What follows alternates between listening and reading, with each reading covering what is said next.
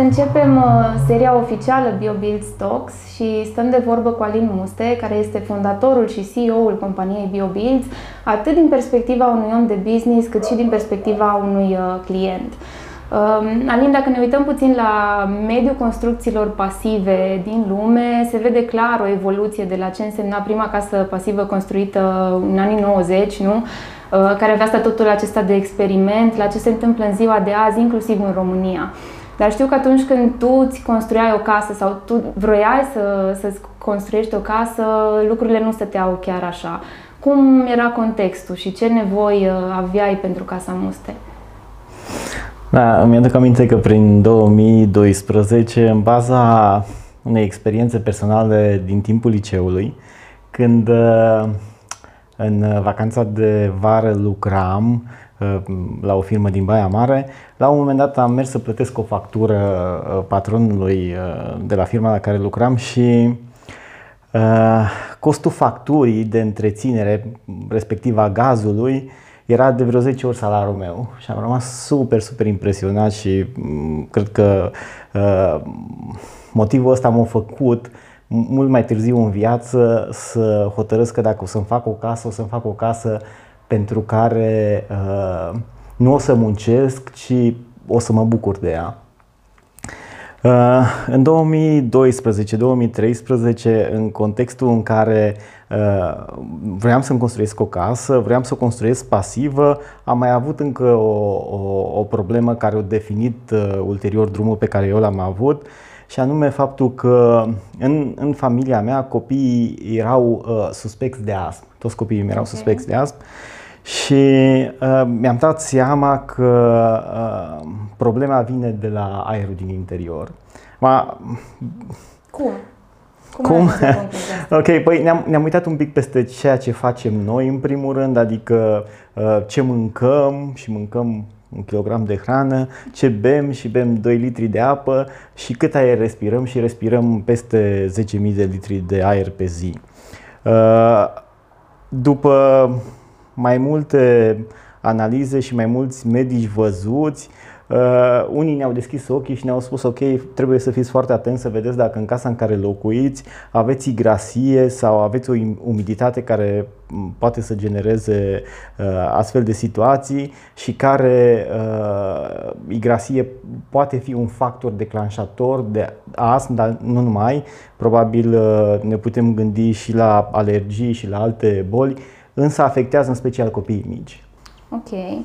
Dar haideți să uh, ne întoarcem un pic la drumul ăsta de la o nevoie personală pentru tine și familia ta la a dezvolta un business, pentru că uh, simt că limita nu e foarte clară și aș vrea să înțeleg mai bine când a fost de fapt clicul tău că nu mai construiești o casă doar pentru tine, ci transformi o idee în ceva mai mult, ceva, uh, nu știu, scalabil uh-huh. la, la o scară mai mare. Probabil că sângele de investitor sau industriaș uh, curge prin mine de mai mulți ani și uh, atunci când am vrut să-mi construiesc ceva pentru mine și mi-am dat seama că nu există soluția, uh, am vrut să construiesc soluția gândindu-mă că probabil și altcineva o să-și dorească asta. Și cred că, cred că ăsta a fost clicul.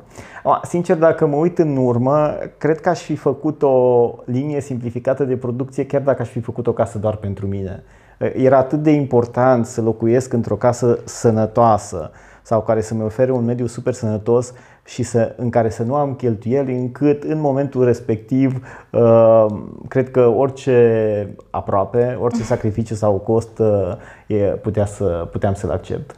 Și dacă vorbim de costuri, cum ajungi să investești atât de mulți bani până la urmă într-un mediu al construcțiilor care e încă imatur? Nu? Acum 8 ani, 10 ani, piața construcțiilor din România nu prea vrea să audă despre uh, case pasive sau case performante energetic, cum de altfel te-ai lovit și tu de, de problema asta când ai vrut să găsești parteneri cu care să-și construiești casa. Și întrebarea firească îi ce a fost în spate, de fapt? Crezi că e o doză de curaj, e dorința asta ta personală să lași ceva în urmă, e încăpățânare, e nebunie? Cu alte cuvinte, ce a fost în capul tău, de fapt, atunci? Cu siguranță, în fiecare proiect de tipul ăsta hai să zicem, revoluționare, există o, o doză de nebunie. Bineînțeles că nu toate dintre ele ajung să uh, se și transforme în niște uh, proiecte scalabile, dar uh, nebunia există atunci când încerci un sistem și forțezi notele. Okay. Cred că cred că am ales momentul potrivit. Acum, dacă mă uit în urmă, atunci nu știam asta, pentru că dacă ne uităm astăzi la, la nivel global, devine din ce în ce mai important uh, termenul de sustenabilitate și nu așa cum îl înțelegem noi doar din prisma poluării sau a uh, deșeurilor, ci în general pentru tot ce înseamnă partea de costuri, sănătate umană, dar și impact asupra mediului.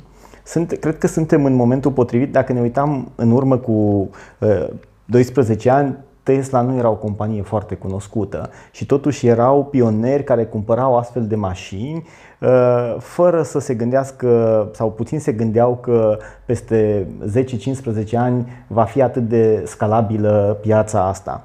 Uh, astăzi aproape toți producătorii au sau urmează să aibă în, uh, în, uh, în linia lor de produse o, o mașină electrică, la fel cum cred că în următorii 10 ani aproape orice uh, constructor de case important va avea o casă super eficientă energetic, dacă nu pasivă, în, în portofoliu. Care e menirea atunci uh, a companiei BioBuilds acum, dacă ne raportăm la nivel global? E aceasta de a livra case sustenabile care să aibă un impact pozitiv asupra mediului pe termen lung? Uh, sau încă suntem foarte aproape de ideea aceasta de, de sănătate, de aer curat, de facturi foarte mici? Unde te raportezi ca viziune? Pentru că, pentru că e un proiect personal, am pornit de la mine din interior și m-am gândit uh, uh, că e foarte important ca mediul în care trăiesc să fie un mediu sănătos. Deci casele astea fiind construite cu uh, materiale organice în special, dar cu atenție deosebită la celelalte materiale pe care le înglobăm și care nu pot fi organice, de exemplu uh, vopseaua lavabilă sau foliile da? sau știu eu, sistemele de iluminat, cablurile electrice, cu atenție deosebită în zona asta, astfel încât să nu polueze uh, aerul din interior, e, e oarecum elementul de reper, deci foarte, foarte sănătos. Pe urmă, uh, mă gândesc la individul care sau familia care locuiește în casa respectivă și aici mă gândesc la adulți, nu numai la copii, astfel încât presiunea financiară asupra lor să fie minimă. Știți că, uh, de fapt, știi că în comunitatea europeană uh, studiile spun că costurile de întreținere a unei case în 50 de ani triplează valoarea de achiziție a casei în, în unele cazuri.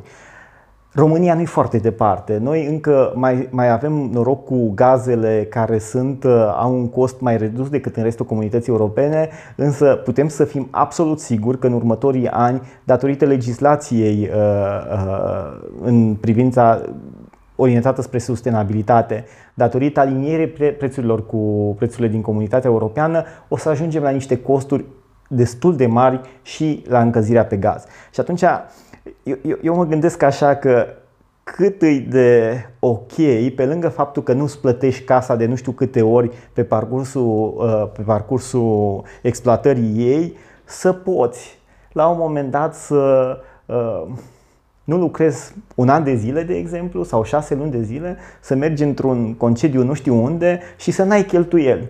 Cheltuielile astea sunt mai grele din punctul meu de vedere decât o rată. Rata o plătești pe 30 de ani, cheltuielile le plătești pe toată perioada de exploatare a casei. Probabil că dacă reușești să gândești pe, pe termen lung, lucrurile cu siguranță stau așa, dar cred că ajungem și la elefantul din cameră, care sunt costurile inițiale de investiție. Uh, și momentan casele pasive sunt uh, mai scumpe sau mult mai scumpe decât uh, casele construite în mod obișnuit sau convențional, dacă vrei să-i, să zicem așa. Um, și te-aș întreba care crezi că e de fapt dialogul pe termen lung din punctul ăsta de vedere al costului de investiție raportat la, la casele obișnuite, construite, bineînțeles, la același nivel de, de calitate, dar pur și simplu nu după principiile unei, unei case pasive.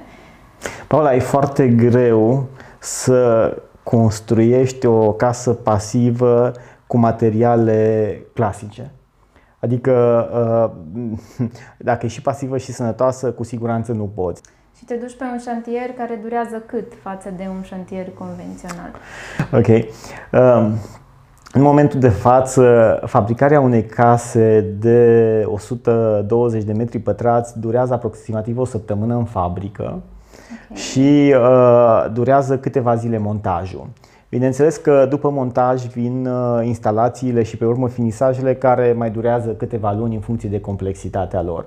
Însă uh, ce facem noi în mod direct și acolo unde suntem super specializați, fabricarea și montajul casei, în principiu n-ar trebui să dureze mai mult de câteva săptămâni. Am înțeles. Asta e nivelul în care casa e la roșu sau cum ai putea să, să-i spui? E etanșeizată față de condițiile exterioare? Uh, da, nu prea există roșu, că venim cu, venim cu prefabricatele astea la uh, nivelul de placă de gips carton pe interior.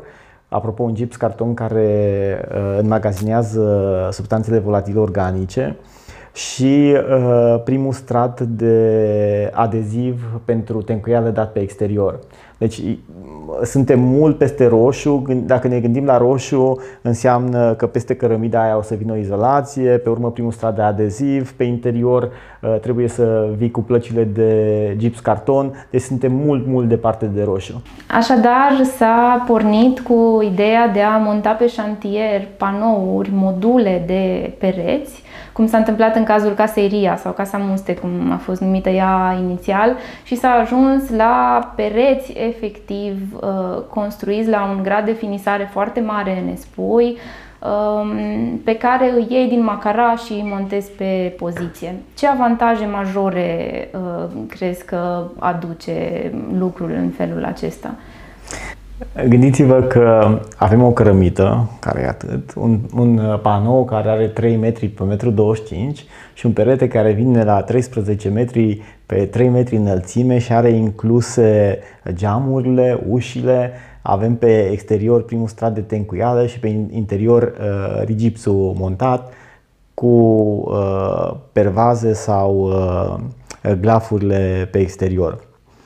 Uh, prefabricând, introducând în fabrică procesele pe care ar trebui să le facem pe șantier, avem două avantaje foarte, foarte mari. Unul, în, prim, în primul rând, reducem foarte mult uh, pierderile și asta ne face să reducem costurile.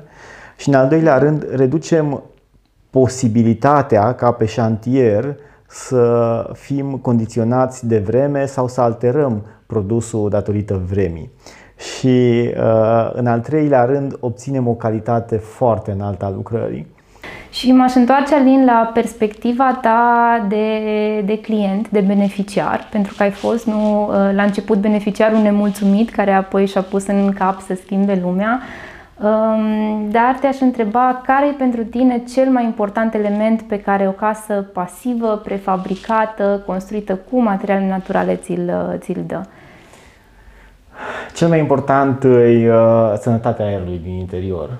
Mm, indiscutabil, uh, lucrul, uh, sănătatea nu are un cost.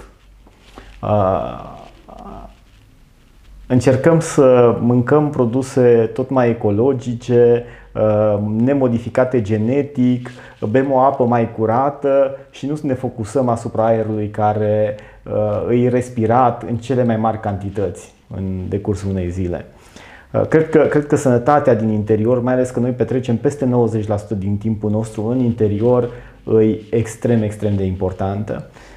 Bineînțeles că uh, e important și costul, uh, costul de întreținere, important costul de achiziție și costul de întreținere. Acum, noi încercăm și cred că am reușit să dobărâm niște bariere, să reducem cât putem de mult costul de, de achiziție inițial. Uh, și am ajuns la prețurile despre care discutam și care cred că sunt unice la nivelul comunității europene. Uh, pe urmă sunt, bineînțeles, costurile de întreținere care sunt importante dacă te gândești că nu o să muncești toată viața sau nu vrei ca toată viața să ai o rată la, la întreținere. Uh, și în al treilea rând, e super fancy să fii sustenabil. Adică dacă okay. reușești să cumperi o casă sănătoasă, dacă reușești să cumperi o casă uh, super eficientă energetic care stai costurile pentru toată viața și în același timp ești sustenabil, e super tare. Cu miza că ești sustenabil la pachet cumva, adică nu, da. nu vinzi sustenabilitatea, sustenabilitatea o primești. Știți ce, ce e interesant? Că dorind să construim o casă super sănătoasă, și super eficientă energetic, am devenit și super sustenabil. Toate sunt legate. Materialele care sunt super procesate, mega procesate, bineînțeles că poartă o amprentă mare de carbon, au impact asupra uh, acidifierii apelor și așa mai departe. Cu cât materialele sunt într-o formă mai pură, cu atât uh, ele vor avea un impact mai mic sau zero asupra sănătății și vor avea un impact mai mic asupra mediului. Bun, uh, mulțumim Alin, uh, a fost prima noastră discuție, dar nu cred că va fi ultima. Uh, iar în ceea ce vă privește, puteți să ne spuneți ce anume ați vrea să regăsiți în episoadele viitoare sau cu cine vreți să, să purtăm un dialog, pentru că următoarele episoade se conturează chiar acum, posibil alături de voi. Mersi încă o dată, pa, pa! Paula!